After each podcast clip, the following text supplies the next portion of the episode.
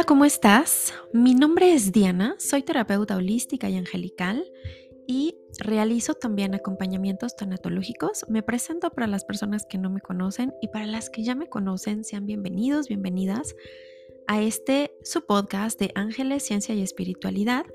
El día de hoy vamos a estar hablando de un tema eh, sumamente profundo que viene ligado con los tres episodios anteriores y mm, el día de hoy le quise titular de esta forma, las señales en el proceso de duelo. Y fíjate que mm, es un tema que también me han pedido mucho.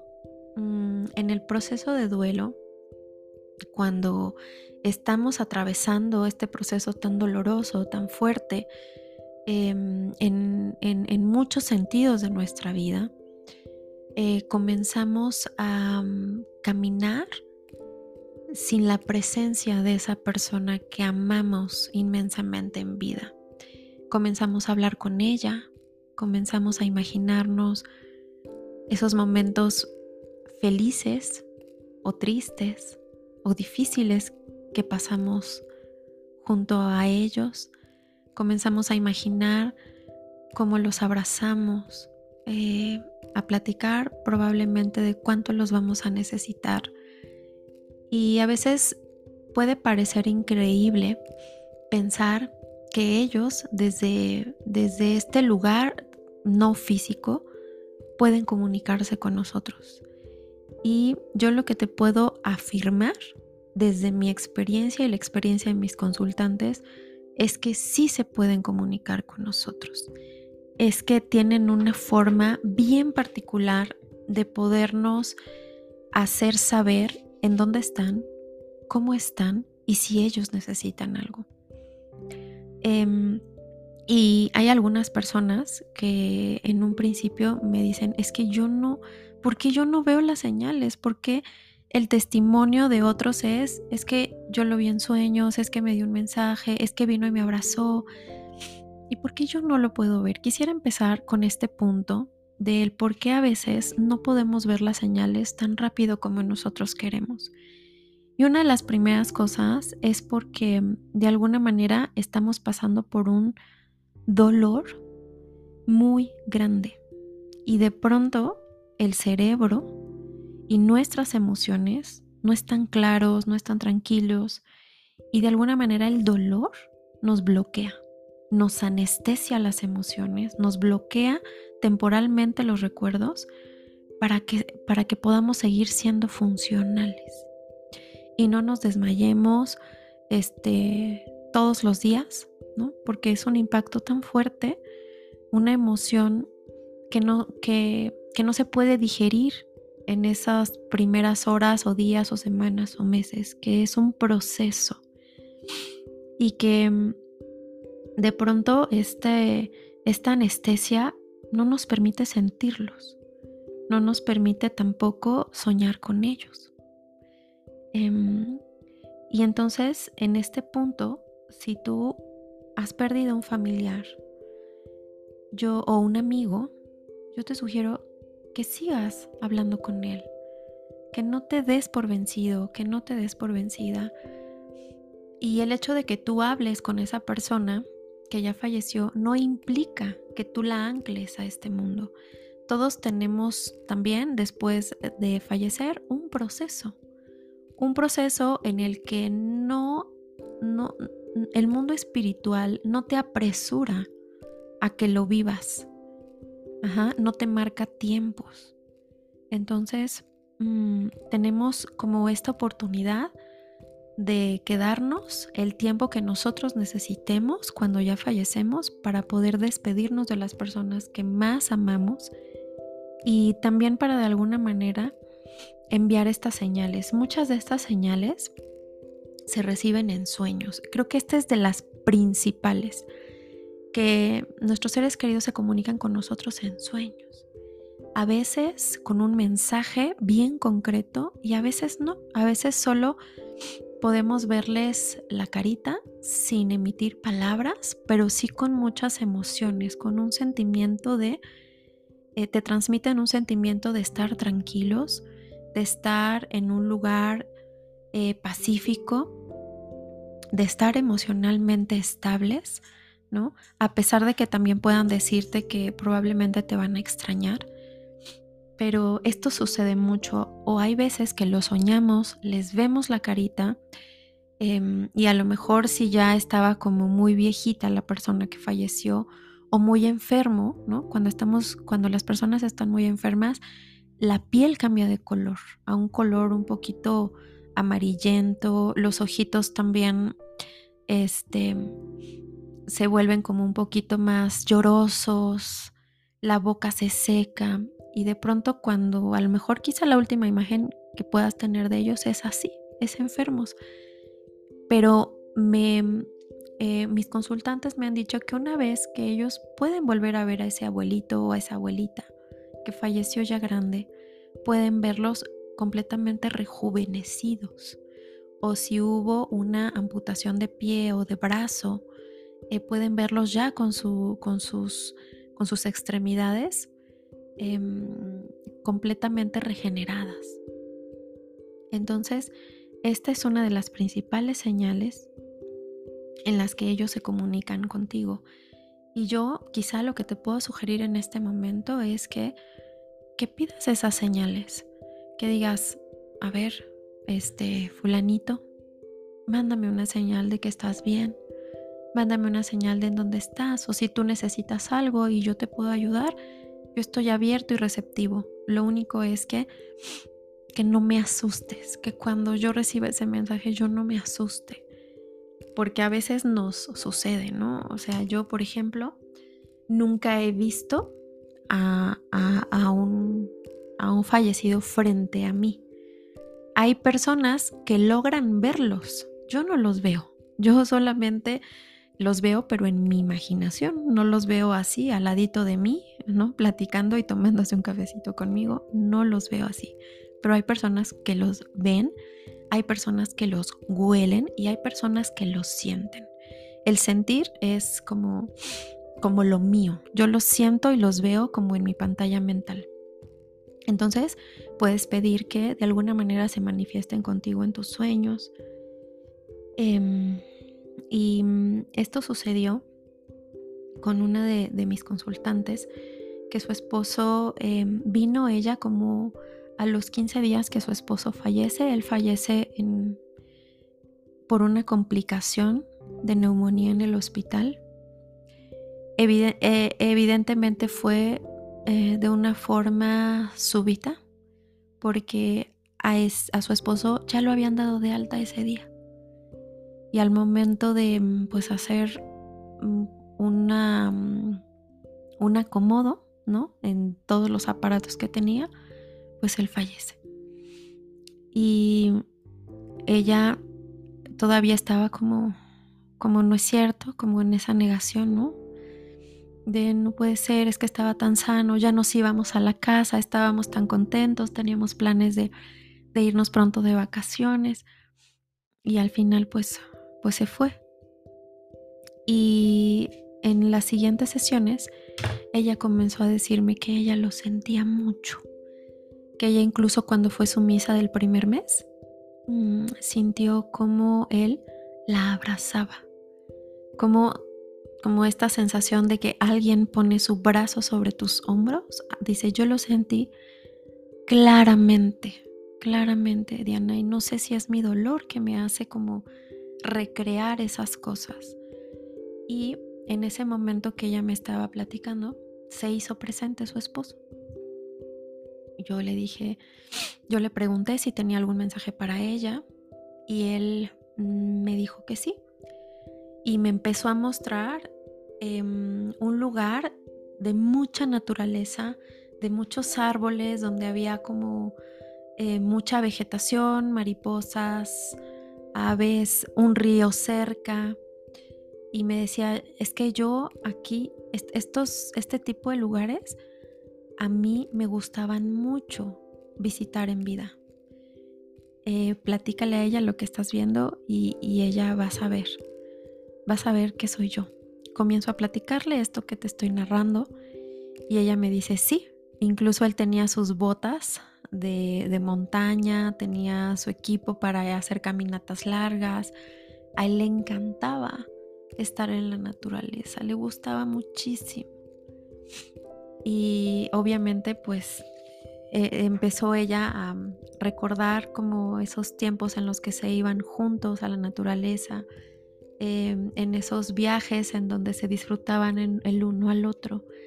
Y eso de, de pronto puede resultar un poco agridulce porque te acuerdas de las cosas que vivieron hermosas, pero también te acuerdas que ya no las vas a poder vivir junto a esa persona. Entonces, es así es el proceso de duelo. Así es.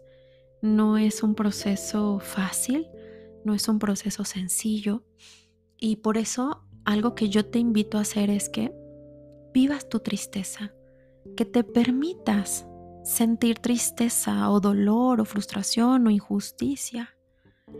Y que si tienes que llorar, que llores.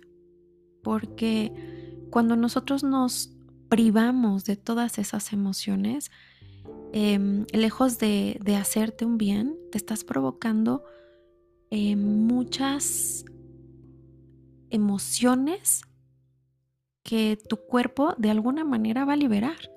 Y puede liberarlas a través de una enfermedad, a través de una complicación de una enfermedad que ya tengas.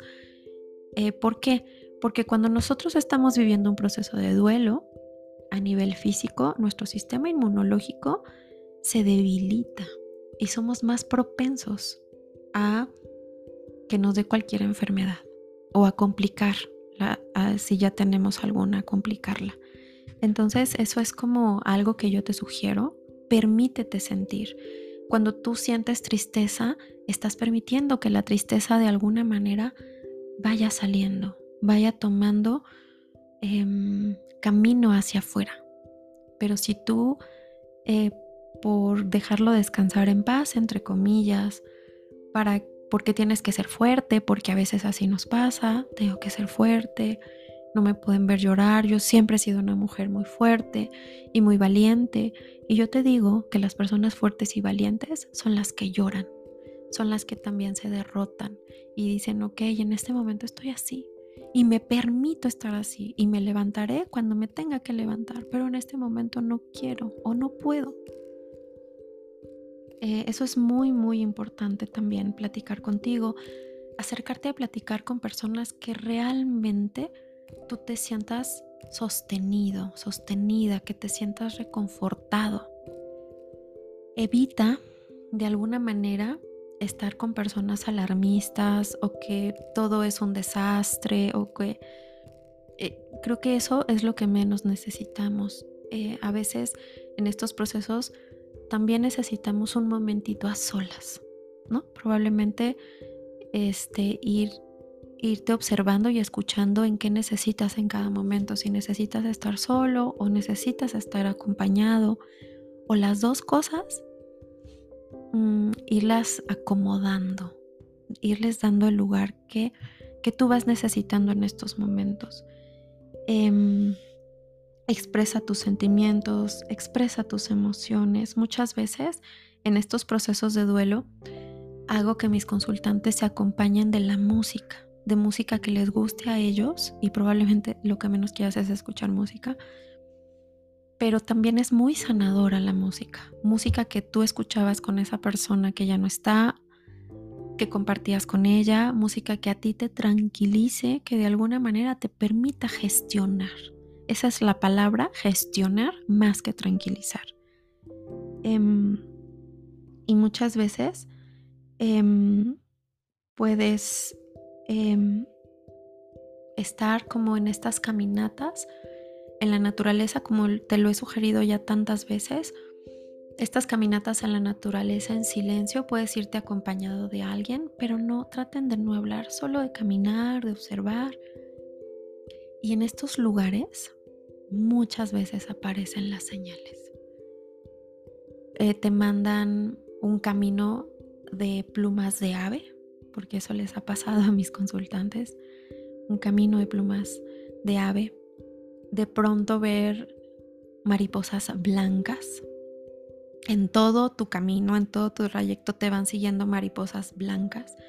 A mí me tocó en algún momento y justo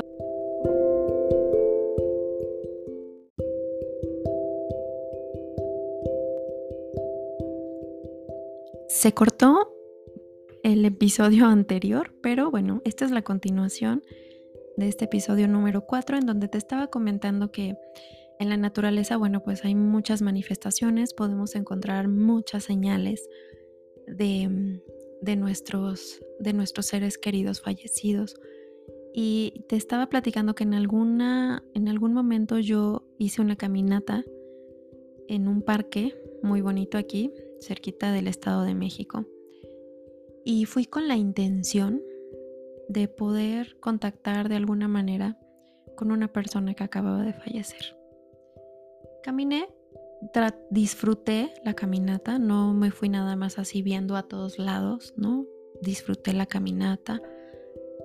Em, yo conecto mucho con la respiración y de pronto ahí, este, en una flor que estaba muy bajita, por cierto, vi una mariposa azul en ese lugar.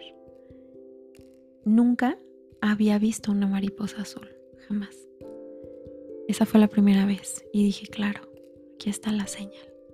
Y no nada más es decir, vi la mariposa azul, yo sentí la presencia de esa persona. La sentí como una afirmación de aquí estoy.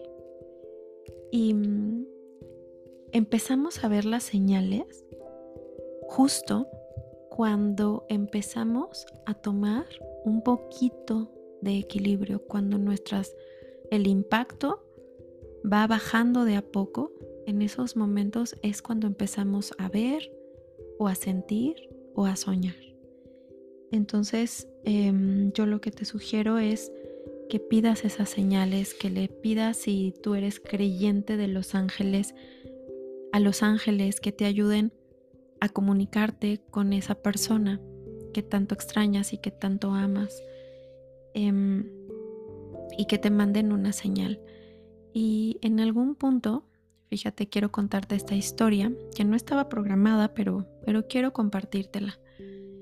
Em, hace un año y medio más o menos, se acercó un matrimonio acompañamiento tanatológico conmigo. Ellos em, a grandes rasgos me platicaron que, que su, su pequeña, había fallecido de manera completamente súbita. Y digo súbita y extraña porque aparentemente la pequeña no tenía ninguna enfermedad. Y bueno, en, en, ese proceso fue algo muy duro porque el perder a un hijo ha sido de las experiencias más fuertes que yo he podido acompañar. Y mm, la mamá tenía como como esta sensación de, de culpa, de injusticia, de todas estas emociones que nos van acompañando. Y me decía, no, no me, no me despedí, ya no la vi, yo la vi eh, la noche anterior y ya no la volví a ver. Y, eso es algo que de alguna manera me duele mucho. Yo le comencé a hablar de, las señales, que ella comenzara a pedirle esas señales a, a su hija y, que tuviera paciencia, que no es algo que sucede de inmediato, ¿no? No es porque nosotros eh, les hayamos pedido la señal, ya en unas horas va a aparecer o al siguiente día, que hay que tener paciencia porque ellos también están atravesando un proceso del otro lado. Ella comenzó a platicar con, con su hija, empezó a decirle que, que ella eh, estaría como más tranquila si se pudiera comunicar con ella. Y me dijo que en esos días ella vio un, un pájaro en la ventana. Dice, pero era un pájaro, Diana, que se detenía ahí, afuera de la ventana, sin moverse. Solo ahí. Y a mí me sorprendió tanto porque nunca había pasado eso, jamás.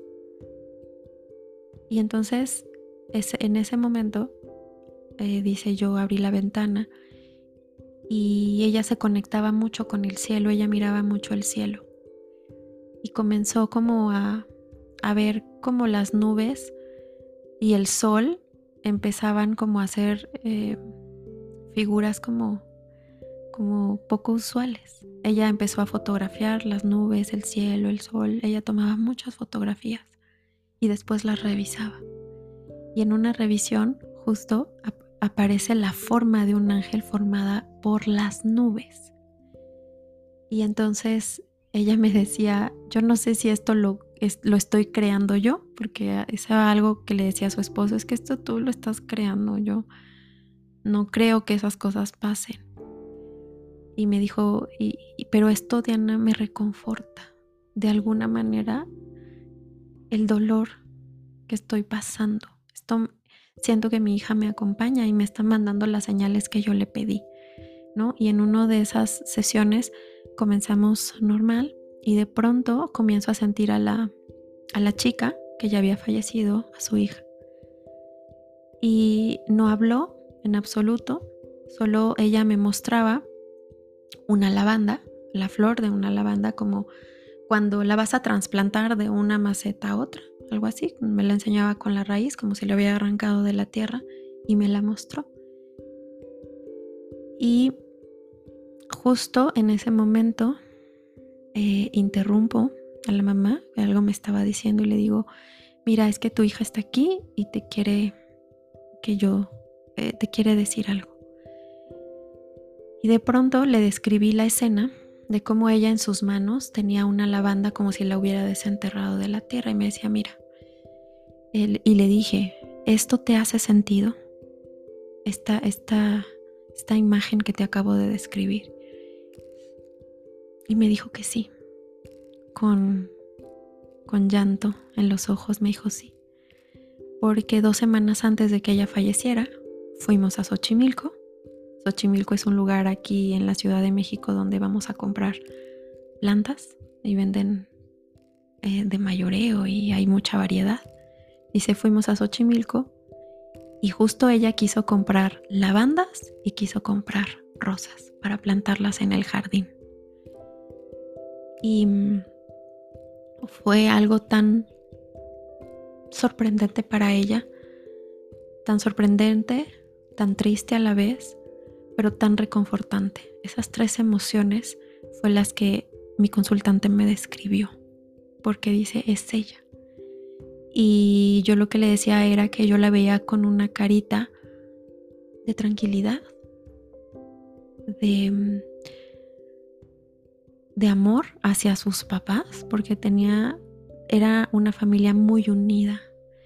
Y, algo que, la chica le expresó a sus papás fue que gracias por la familia que ellos le habían regalado en la tierra, que fue la mejor familia que ella pudo haber tenido, la mejor guía. Y mm, así como estas señales ¿no? que, que, que aparecen, que se van dando, después la mamá la soñó y el mensaje en el sueño fue, estoy tranquila, estoy tranquila y estoy con ustedes. ¿no? Porque todavía se quedan un ratito con nosotros. Depende mucho también de, de la persona que ya falleció, cuánto tiempo más quiere estar aquí. A veces se nos da la oportunidad de quedarnos como ángeles guardianes de nuestra familia o de nuestros hijos si somos mamás o, como ángel guardián de nuestra pareja. Entonces, eh, por eso con, esto, con este testimonio yo quiero invitarte a que lo hagas. No estamos invocando de, ninguna manera a, espíritus que, y, a, utilizar esa energía como para dañarnos o dañar a alguien, ¿no? Me parece incluso hasta lógico que nos queramos comunicar con ellos y saber que están bien, saber que no necesitan nada. Y, quizá también es, es una manera en la que la vida misma nos recuerda el, echa un vistazo a la vida que estás viviendo. ¿Es la vida que quieres vivir? ¿O qué puedes cambiar en este momento que tienes vida? ¿Qué quieres transformar? ¿Qué tienes ganas de hacer y no has hecho? ¿Qué quieres emprender? ¿Qué quieres estudiar? ¿Cómo te quieres expresar? ¿Te quieres ir de viaje? ¿Te quieres dedicar a tres cosas a la vez? ¿No? Creo que también eso nos recuerda la muerte en general. Que tenemos tiempo y que no sabemos cuánto tiempo. Son dos cosas, que tenemos tiempo pero no sabemos cuánto tiempo.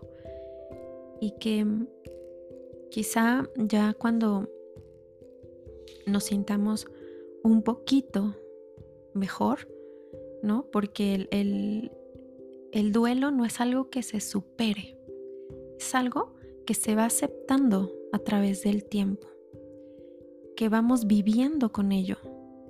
Y, yo lo que les digo es que probablemente el dolor nunca se vaya, quizá baje la intensidad del dolor, pero el dolor por esa persona que se fue probablemente siempre esté ahí, guardado en, nuestro corazoncito.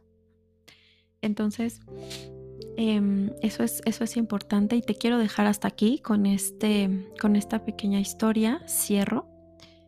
Y te recuerdo que vamos a estar hablando de temas muy interesantes, así es que no te pierdas nuestro próximo episodio. Te dejo un abrazo nos vemos.